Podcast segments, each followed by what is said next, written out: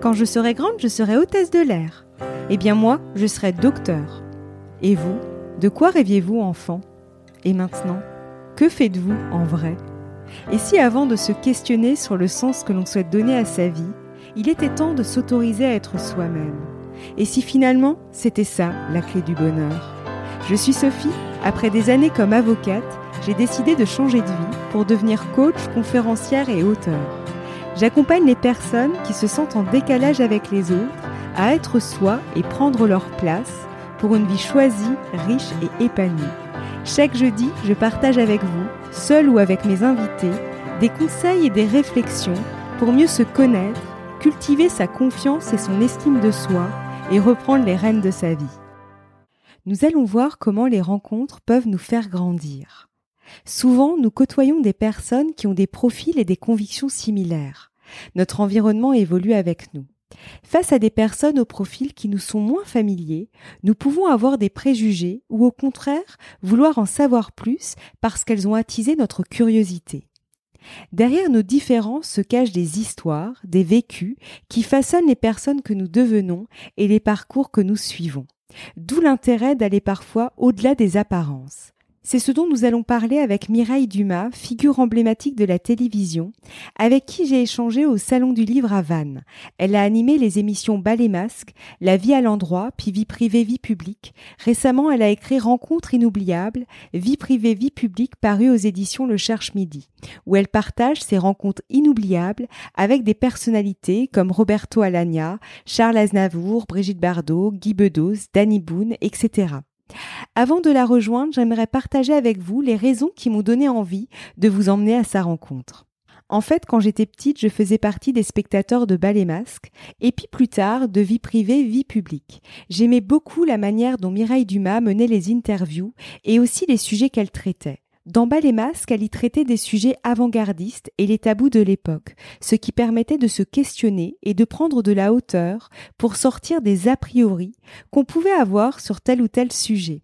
Et dans vie privée, vie publique, j'aimais son côté à aller visiter l'intimité des personnalités de tout horizon, artistes, écrivains, philosophes, sportifs, etc., qui nous livraient quelque chose d'elles-mêmes. Derrière toutes ces rencontres, aux côtés de Mireille Dumas, nous allions au-delà des apparences. Et c'est justement ce qui me plaisait. Pour creuser le sujet, je vous propose de la retrouver avec moi au Salon du Livre à Vannes. Le son n'est pas extraordinaire puisque nous avons réalisé l'interview sur le stand de dédicace, mais il n'atteint en rien la qualité de son contenu. Bonjour Mireille et merci d'avoir accepté mon invitation. Bonjour à vous. Alors, euh, avant de débuter, si vous deviez choisir un mot pour vous définir, ce serait lequel? Curiosité, empathie, les deux. Tout à fait. Et, euh, et donc dans, dans, votre nouvel ouvrage, euh, vous dites justement que aller à la rencontre des autres a été une nécessité pour vous. Et justement, je me demandais est-ce que ça a été le fil rouge finalement de votre carrière euh, de journaliste? Oui, depuis l'enfance. Et j'ai ce souvenir euh, très très présent où j'étais assise sur les gros radiateurs euh, en fonte. Je regardais les fenêtres et je me disais que la vie était dehors et que j'irais la chercher. Comme j'habitais un petit village et que la maison, l'école, c'était une école, ma mère était mon institutrice, j'ouvrais une porte, je passais de l'école à la maison. Il y avait un grand mur avec des, des grilles, un mur de fer, donc un horizon un peu bouché. Et c'est vrai que je me disais, bon, la vie, elle est ailleurs, j'avais envie d'embrasser euh, d'autres vies d'aller au devant des autres et c'était et ça a été toujours ça mon fil conducteur de, de, de porter le micro mais plus que le micro c'est la parole de donner la parole aux autres et à tous les autres non, parce que ce qui m'a intéressé, c'est franchement toutes les différences. Et pas uniquement des gens qui me ressemblent.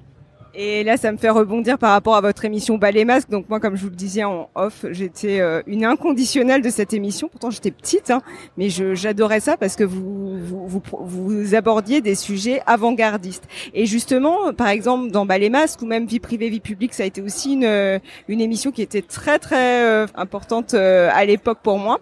Et justement, quels étaient les fils rouges derrière ces émissions-là, en fait? Elles sont euh, en fait c'est amusant parce que chaque émission, chaque concept d'émission est né de l'autre. bah, les masques, je faisais des documentaires à l'époque. Les premiers documentaires que j'ai faits, c'était beaucoup sur euh, les liens du cœur, les liens du sang. Je questionnais ça. Je suis allée dans des univers clos, justement. Je suis allée tourner de grands documentaires euh, dans les prisons. Euh, je suis allée aussi dans, dans certains lieux de, de, de pèlerinage, euh, dans des monastères. Et puis j'ai tourné aussi dans les rues de Paris toute une série sur la prostitution. Donc j'étais quand même, je cherchais euh, à savoir comment on se débrouille de sa vie, comment à un moment donné un grain de sable peut aussi vous faire euh, sortir du grand chemin de la vie et vous marginaliser. Alors ça peut être effectivement euh, aussi bien parce que on tue quelqu'un et, et, je trouve qu'il faut en parler parce qu'il n'y a pas que des assassins qui tuent. Justement il peut, il peut se produire dans dans la vie des justement des moments de comment dire c'est on est confronté à un traumatisme d'origine ça se reproduit et pouf il y a le passage à l'acte. Donc le passage à l'acte comment on peut se reconstruire après ça? Parce que ce qui était une obsession chez moi c'est la reconstruction si on se prostitue, ce n'est pas pour, euh, franchement, par plaisir. Souvent, il y a des blessures. Et, et j'ai beaucoup travaillé là-dessus et comment, euh, justement, on peut se revaloriser, retrouver de la, redonner de la valeur aussi à son corps quand son corps a été comme ça est devenu une marchandise. Et ça m'a amené évidemment au concept de résilience dont on parle beaucoup, mais à l'époque on n'en parlait pas. Et donc j'ai fait tous ces documentaires et c'est vrai qu'en faisant ces documentaires, je me suis aperçue que je parlais beaucoup de, des marges, de la marginalité, de la différence. Et, j'ai eu envie de faire une émission au début des années 90 qui s'appelle Ballet Masque, c'est-à-dire on va au-delà des apparences, on baisse le masque et on essaie de, j'essaie de brosser un portrait de la société euh, par les marges, à travers les marges, mais ça peut être aussi, vous voyez, on peut être marginalisé parce que tout à coup, notre fils meurt ou notre mari nous quitte. Quand je dis mari, parce que je me mets du côté de la femme, mais ça peut être dans l'autre sens. Vous voyez, il y avait ça. Il y a évidemment l'homosexualité, il y a les violences euh, faites aux femmes, les violences faites aux enfants. Mais tout ça, c'est devenu, c'était le concept de cette émission. Mais c'était toutes les marginalités. Mais il y avait aussi des familles très très nombreuses qui tout à coup, vous voyez, euh, vous retrouvez avec euh, 14 enfants, ben, on a une vie différente. Donc c'est tout ça qui pendant chaque semaine, je mettais à l'antenne avec euh, avec l'envie de faire de partager euh, la vie de ces personnes, la faire partager avec ceux qui étaient derrière derrière l'écran. Ce qui a été formidable, c'est qu'il y a beaucoup de lycées, de facultés qui m'écrivaient et après, des, quand il y avait des thèmes, par exemple, sur l'homosexualité ou des thèmes non des tabous, vous voyez, parler des tabous, euh, et on n'en parlait pas beaucoup, euh, les professeurs s'en servaient pour aborder le thème dans l'école ou à l'université euh, et parfois dans, dans les familles. Vous voyez, c'était ça, c'est ce qui m'a aussi motivé qui m'a donné envie de continuer, c'est quand je recevais tout ce courrier aussi de personnes qui me disaient bah, grâce à vous, on a pu en parler à la maison, vous voyez, on a pu aborder ce sujet tranquillement, paisiblement. Voilà, ça c'était Ballet Masque. Et, euh, et au bout de quatre années, moi, je suis repartie dans le documentaire. J'ai lancé une émission qui s'appelait La vie à l'endroit, où là, c'était une émission où j'allais dans tous les lieux de France. Je renouais avec le documentaire. Et après, euh, à la suite de, de, de la vie à l'endroit, j'ai vu que la société aussi bougeait. Internet, c'était le début d'Internet, et j'ai vu que la, la ligne entre la vie privée et la vie publique était en train de bouger énormément. Et c'est comme ça qu'est né ce concept, parce qu'à l'époque, on n'en parlait pas beaucoup. Enfin, même les deux mots n'étaient jamais collés. Maintenant, tout le monde dit vie privée et publique. Mais en fait, vie privée, vie publique, ça a été lancé, je le dis sans flagornerie, mais c'est vrai, par cette émission parce que pendant pendant très longtemps, les gens me disaient mais pourquoi vie privée, vie publique? Je disais mais parce que vraiment la frontière, le mot que je cherchais, la frontière a beaucoup changé entre la vie privée et la vie publique, et il y a de nouvelles donnes et ça va beaucoup évoluer. Donc jusqu'où on peut aller? Et ça, ce sont des questions qui m'ont qui m'ont passionné parce que euh, vraiment, on le voyait pas uniquement en politique, hein, mais on le voyait avec les caméras qui arrivaient, les téléphones qu'on peut tracer. C'était voilà, euh, quel est notre euh, notre espace de liberté? Parce que dans le fond, ce que je questionne, c'est la place de l'individu dans la société. C'est ça qui m'intéresse. Au fil des décennies, c'est quelle place on, peut occuper, quelle place la société nous donne ou ne nous donne pas, nous empêche, et euh, et puis l'engagement, euh, enfin tout quoi, tous ces thèmes des l'engagement, des racines aussi, c'est important. Je me suis aperçu que c'est des thèmes sur lesquels je revenais euh, aussi beaucoup, et évidemment l'enfance, l'enfance qui nous construit ou qui nous déconstruit. On est tous des enfants qui ont ou lutté ou fait avec leur enfance des, des, enfin de toute façon on fait toujours avec son enfance mais parfois on doit vraiment se réinventer à partir d'elle euh, par rapport justement à toutes les rencontres que vous en avez eues, parce qu'il y en a eu énormément, et justement des atypiques aussi. Hein, comment elles vous ont nourri vous en fait? Comment elles vous ont nourri? Comment Parce que je pense qu'il y en a certaines qui vous ont fait grandir aussi vous. Je pense par rapport à ce changement de perspective, parce que c'est ce que vous invitiez aussi par vos émissions. En fait, c'est un échange. Moi, j'ai conçu mon métier non pas comme une intervieweuse. Je dis souvent aux jeunes journalistes, soyez dans l'échange, c'est-à-dire d'un être humain à un être humain, non pas d'un intervieweur face à quelqu'un, parce que ça met dans une position de toute façon de domination. Et un journaliste politique, il, de, enfin, il va être plus inquisiteur, c'est normal. Le politique doit s'expliquer, doit rendre des comptes. Mais quand même, je dis quand on est dans l'humain, la patte humaine, il faut être dans justement dans cette dans cet échange. Euh, et, et, donc on ne peut pas être dans un dans un fil euh, conducteur euh, aussi drastique que des questions qui, qui s'enchaînent. Ça n'a ça n'a aucun intérêt. Donc euh, c'était quoi là Je me suis perdue dans la question. C'est un peu de bruit. Oui, comment elles vous ont, comment ces, ces rencontres vous ont. Oui, voilà, je dis. Et quand on est dans, donc moi, ce qui m'a intéressé, c'est cet échange, et, et c'est dans les deux sens. En fait, les personnes qui témoignaient, leur parcours en général, puisque moi je retrace des parcours, ça m'a nourri. Et moi, je pense que j'apportais, c'est ce que j'ai compris, en tout cas, ce qu'elles ont eu la gentillesse de me dire, toutes celles qui sont venues me parler, je les nourrissais aussi de mon expérience. En fait, c'est voilà, c'est un c'est un miroir inversé, tout en sachant que justement, j'ai toujours dit que je ne faisais pas une télévision miroir, parce que je me suis jamais cherché moi et pas pas, en tout cas des moi qui me ressemblent. Ce qui m'a intéressé, c'était de rencontrer les gens dans toutes leurs différences. C'est ce qui est riche. Moi, je trouve qu'une vie, c'est, d'ailleurs, c'est ce que j'ai écrit dans le livre. C'est, c'est court, c'est, c'est long, mais c'est court. Et moi, je suis fascinée par la façon dont, euh, franchement, euh, toutes les personnes euh, dans, dans, le monde entier, quelles que soient les situations et tout, s'arrangent de leur vie, se débrouillent, rebondissent parfois, parfois pas justement. Mais euh, c'est fascinant. De toute façon, regardez le cinéma, la littérature, euh, c'est ce qui est, enfin, c'est constitué de ça. Et justement, par rapport à votre ouvrage qui vient sortir, qu'est-ce que vous aviez envie de transmettre justement derrière ces rencontres inoubliables? Alors j'avais envie de, de partager d'abord les rencontres qui m'avaient le plus frappé, même si elles ne sont pas toutes là, c'était c'était compliqué, euh, mais des parcours qui me semblaient emblématiques, euh, qui racontaient des choses, enfin montraient aussi que voilà, parce qu'on a l'impression, on voit des personnes célèbres, qu'elles ont toujours été célèbres, on me le dit à moi aussi, l'impression que j'ai toujours été pomponnée devant la télé comme ça et tout. Non, d'abord ce sont des anonymes souvent, pour la plupart, très peu sont nés avec des petites cuillères dans la bouche. Donc, sont des anonymes qui ont bagarré, qui ont connu des, voilà, des, des joies, des peines, euh, des blessures, des cicatrices.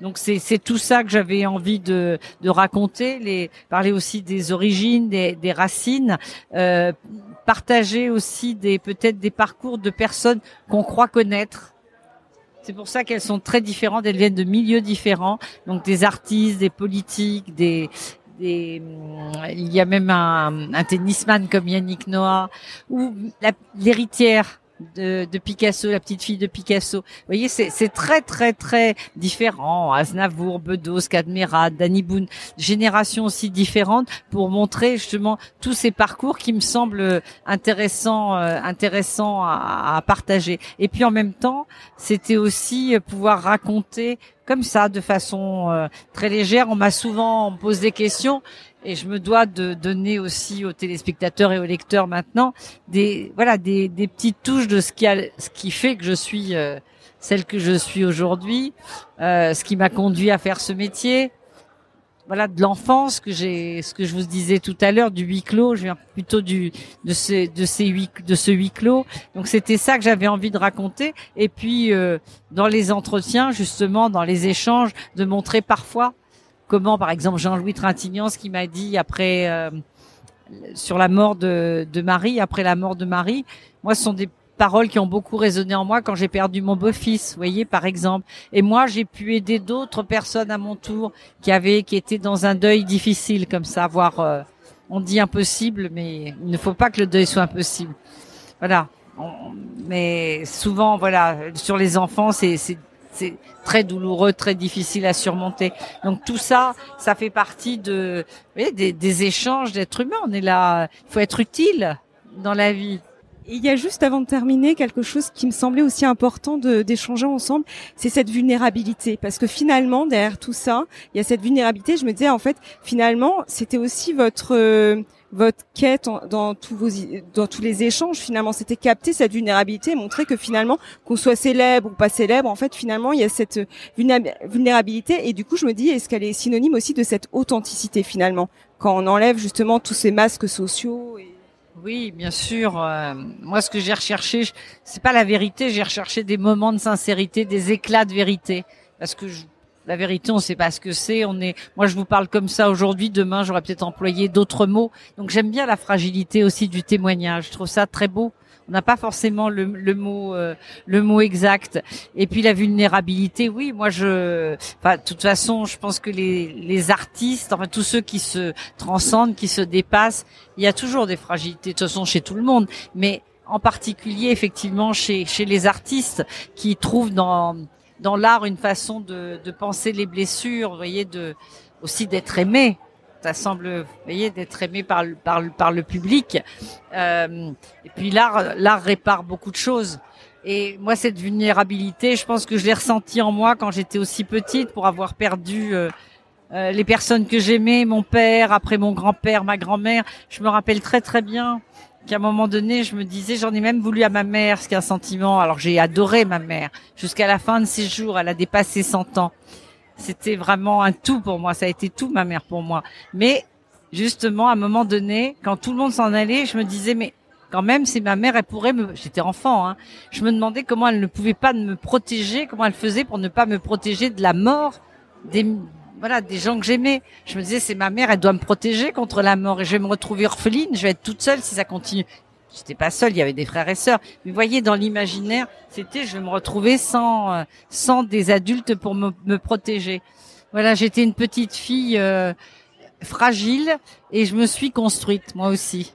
Et je me suis construite, euh, je pense, en allant vers les autres. Et il y a des choses de moi, certainement, que j'ai soignées. J'étais très timide.